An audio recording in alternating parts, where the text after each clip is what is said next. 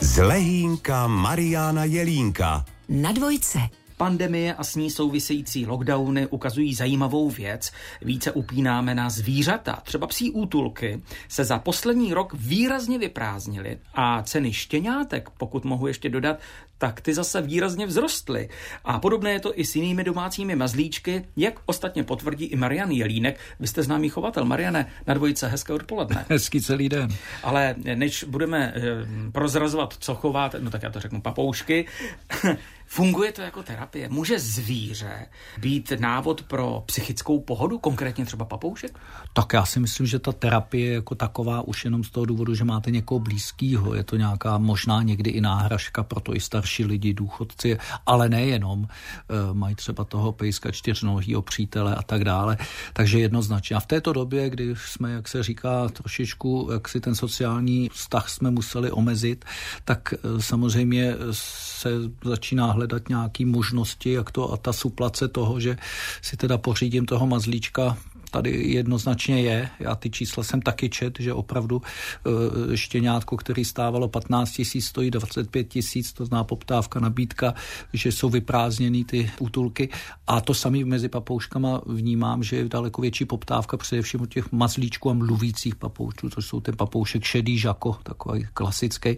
Takže ano, je to pravda. Já se jenom bojím trošičku toho, až tohle všechno pomine, aby se ty útulky opět nepřeplnily. Ano, aby to nebyl takzvaný syndrom Vánoc, to znamená před Vánocemi všichni dostanou štěňátko a v březnu se přeplní útulky. Hmm. Ještě mě jedna věc zaujala. Víte, já si umím představit, já jsem celý život měl pejska, máme dva kocoury namyšlené, teda musím říct, ale pořád se s nima můžete potulit. Vy máte papouška, ten je zase chytrý, mimochodem také se umí tulit, ale ano, ano. navíc je velmi chytrý. Eh, může takové zvířátko právě pořád v době pandemie eh, působit, když by to byl, já nevím, třeba ještěrka nebo had? Zajímavá otázka může.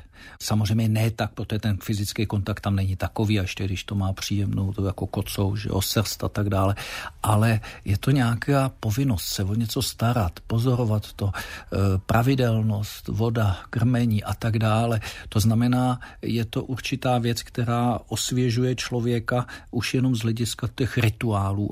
A druhá věc, samozřejmě pokud se vám pak daří to rozmnožovat, tak ta radost, ta emoce s tím související eh, určitě určitě tady je.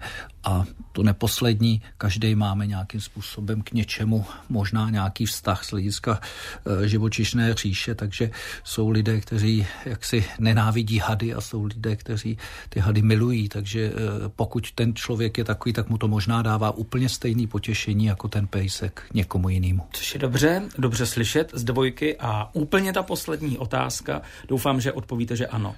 Že je Mariane Jelínku normální, když si povídám s naším kocourem, když jsme sami v místnosti? Tak do éteru řeknu ano a pak si popovídáme. Výborně a bude to zase z lehínka. Příště s Marianem Jelínkem na dvojice. Díky. na viděnou.